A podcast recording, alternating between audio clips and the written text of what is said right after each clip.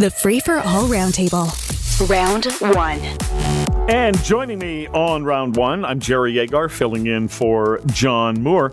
Uh, Dave Trafford, host and producer of On the Ledge, the Ontario Politics podcast. Toronto lawyer Courtney Betty of Betty's Law. Toronto lawyer Sunira Chaudhri, who is the founder of Workley Law. So it's two lawyers and a podcaster. Dave, you better you better bring it. hey, Dave, Guns are Dave loaded. always Okay, here we go. Dave always Dave always brings his game. All right, good, good to know. Uh, tourists may not be able to claim trip cancellations to Jamaica amid violence on the island. I guess what the airlines are saying is, hey, the government is telling you that there's trouble in Jamaica. We're willing to go there and drop you off, but if you decide after buying a ticket that you've uh, subsequently learned that it's uh, it's kind of sketchy to go to Jamaica right now, we're not giving you your money back. Are you on the side of the passenger or the airline here, Sunira?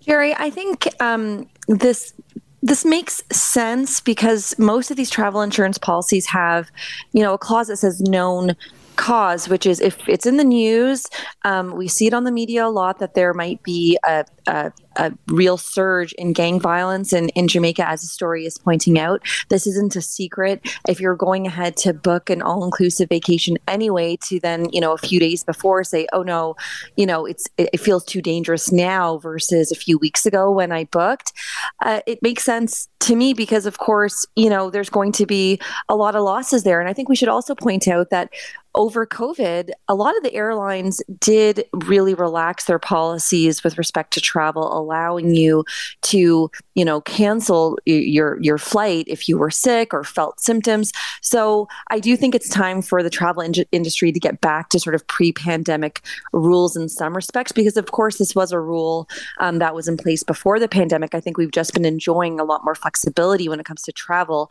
since the pandemic began. Yeah, well, Dave, the government is saying, you know, be they're not saying don't go to Jamaica. They're saying being be very careful.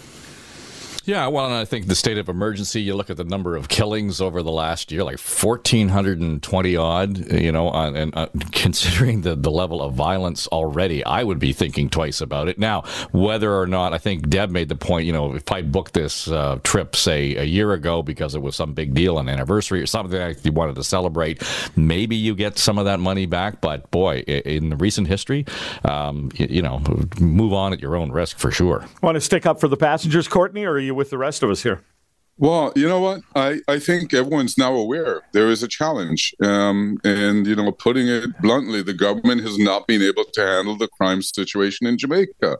And it puts everyone at risk. And it's not, you know, if you're going to Mexico or Dominican Republic and there's challenges there, then, you know, any insurance that you take out where you already know that there's a risk, then you, you've got to address it. Um, but it's just a sad situation of what's going on there in Jamaica.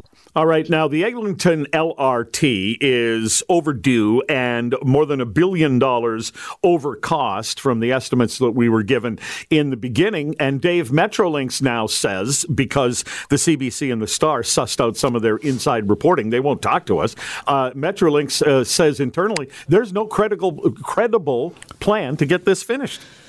Yeah, well, this is where you're going to need the lawyers because all of this is happening behind closed doors with lawyers involved. And that $12.81 billion that they're citing in the CBC and the Star report this morning, I was at the P3 office, the, the Council for P3s, at the time this was all rolling out. And it was deemed to be the largest public private partnership. It was a $9 billion project. So this thing has really uh, creeped up. Now, the issue here is whether or not the consortium and Metrolinx are have decided and figured out who what risk did they buy in this in this package, right? That's what the P3 is all about. You decide that the consortium gets some risk, government gets some risk. At the end of the day, that's where the accountability comes in. Clearly, those risks were never clearly defined because here we are still pushing this date out. And it's not that they don't necessarily have a plan. This is dragging your feet because they're waiting to see who is going to pay the for the extra cost. Will it be the consortium or will it be Metrolinx? And the, to your point, at the end of the day, it's going to be you and me. Yes, that's what I was talking about this morning.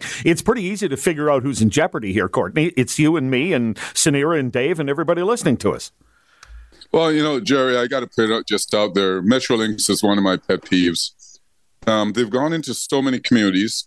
they've not approached it. They've never dealt with the local communities. They sort of go in as the you know the the the, the big guy in the block. And if you look at uh, Josh Matlow talked about Eglinton Avenue and all of those things, it's a disaster. They've destroyed communities and destroyed part of our city without actually delivering a transportation system. So, you know, it's also interesting. They mentioned 250 million dollars in claims that have been filed against Metrolinx, and I can understand why. Sunira, I guess it falls to you to defend Metrolinx.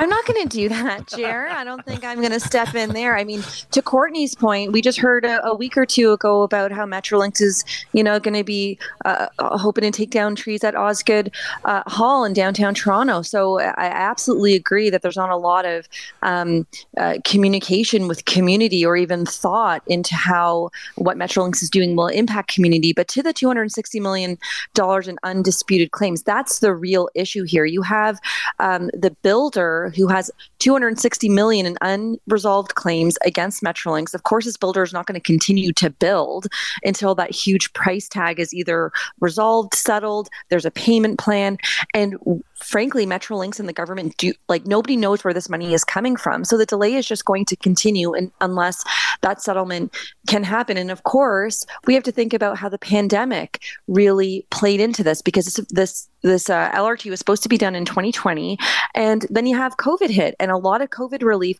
went all around sort of everywhere. Did any of that COVID relief go to this project to make sure that it got resolved, I think that's going to be, you know, a major issue here because a, lo- a, lot of that COVID relief, I don't think went to this project when maybe it should have. Yeah, but they were an essential business and they were working, and so I, you know, I don't want to hear a lot of excuses about COVID. But there's going to be a press conference at one o'clock with a couple of counselors at Yonge and Eglinton. Those counselors are Cole and Matlow, and Councillor Cole is going to join me shortly here at about 8:05. So we'll follow up on that story. Gas prices are going in the right directions. Yesterday it was 138.9. Today it's supposed to be 135.9. Saturday it will fall another two cents to 133.9. Um, and so, Courtney, are you a guy who watches that and you think, uh, oh, oh, gas prices are going to go up. I'm rushing out to fill my tank. Oh, gas prices are going down further tomorrow. I'll just hold off. Do you pay attention to that? Well, you know, Jerry, it's kind of interesting. I remember there were individuals that used to drive out to um, Six Nations to fill their tanks up because it was you know, which is out in Hamilton, to fill their tanks up because it was cheaper. So I don't pay really sufficient attention to it. I mean, you you've got to do it. So it's not something that's uh, that's top of mind. Yeah, but they were getting extra saving by picking up cigarettes as well. How, uh, so, oh, oh, Sunira, you've got an electric car, so I suppose you don't care about this. I don't care. I don't check. um, I have no idea. If you were to ask me on any given day what the price of gas is, I would have no clue. I mean, um, I, I live in a condo. I mean, and, and for those that have electric cars they might you know we have a we have a different issue which is there's not a lot of infrastructure in the city of toronto to charge your electric car if you don't live you know at home. But but my tank of gas is about 20 bucks so i'm not complaining. All right. Well then as an aside before i get dave to weigh in on this Sunira, uh, do you recognize and would you be okay with eventually what's going to have to happen here is some sort of big tax is going to be applied to electric cars to pay for the road roads because right now it comes from the gas tax. Well, I think you know I go to a supercharger. I know that there's a there's a premium that's applied there. We pay subscription fees. Like I, I, I think that there's a lot of ways for the government to collect a tax from electric car drivers. Maybe they just haven't figured it out yet. But electric car drivers pay a lot for the subscriptions, for you know charging at superchargers there's there's there's tons of ways to tax it. I just don't think the government's done it yet. All right, Dave, where are you on all of this? Are you watching closely? Lucky that we uh, got into the hybrid uh, okay. cars last uh, spring. So as I look at that, you know, buck thirty six right now, about a third, just more more than a third of my miles are electric. So that kind of cuts the gas bill down uh, significantly for us. So yeah, I'm paying attention to it, and I'm thinking, boy, I'm ever glad I made that decision. And so I'll ask you the same question then that I asked Sunira. Would you accept that eventually, whether you have a fully electric like she does or a hybrid like you do, um, you're going to have to pay uh, some additional taxes to pay for the roads.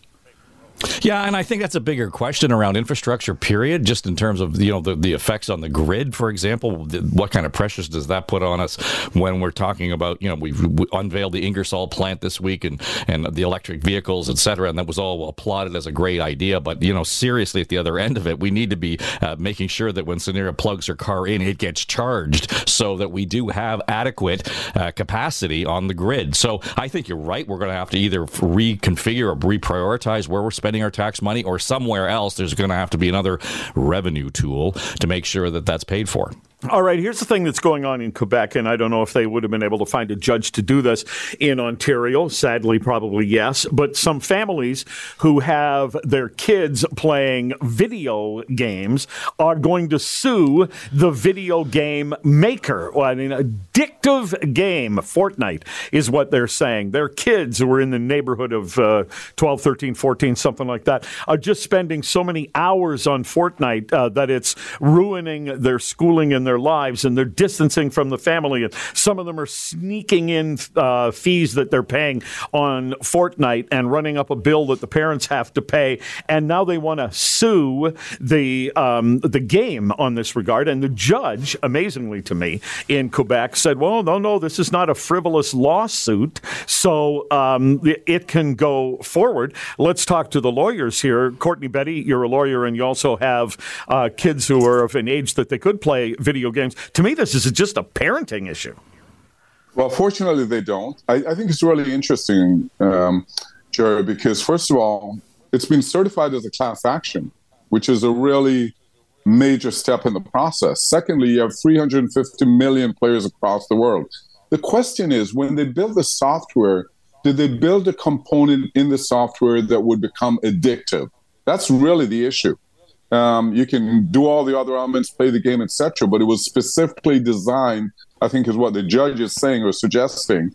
At least there's an argument there to become addictive. And any product that causes harm, there is the potential for legal liability. Yeah, unless the government runs it, like alcohol and drugs uh, and gambling. But uh, Sunira, you're now a parent. He uh, he's a little young to be playing video games, but he eventually will. Um, so you think the lawsuit should go forward, or or would you agree with me? Uh, why don't you parent up? No, I disagree with you on, on this one, Jerry, because especially with the pandemic and where even our schools were instructing kids to go to screens.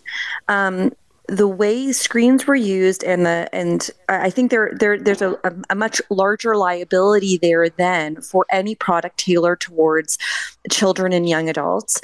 Um, I think if we were talking about children, you know, getting online to gamble, you'd have no problem with um, a class action being certified here. Here, kids are being able to, you know, run up a hundred, two hundred dollar, you know, tab or more on their parents' credit cards because they're addicted to a game and to and to buy, you, you know, weapons and what what have you uh, within a game because they're addicted to it. And so, I think that there is a recognized you know addiction issue when it comes to video games i think that's going to be the wave of the future. It is the new drug. Okay. i mean we're not let, let, let me get leaving, let, kids let, are not leaving home anymore. Let me let dave uh, get 10 seconds here because i am running out of time. I'm starting to feel like fewer lawyers is our best bet dave. I, I, think you can have both. I, I, think it can be a parenting issue because to you know when they start racking up bills on the credit card you're not paying attention to that.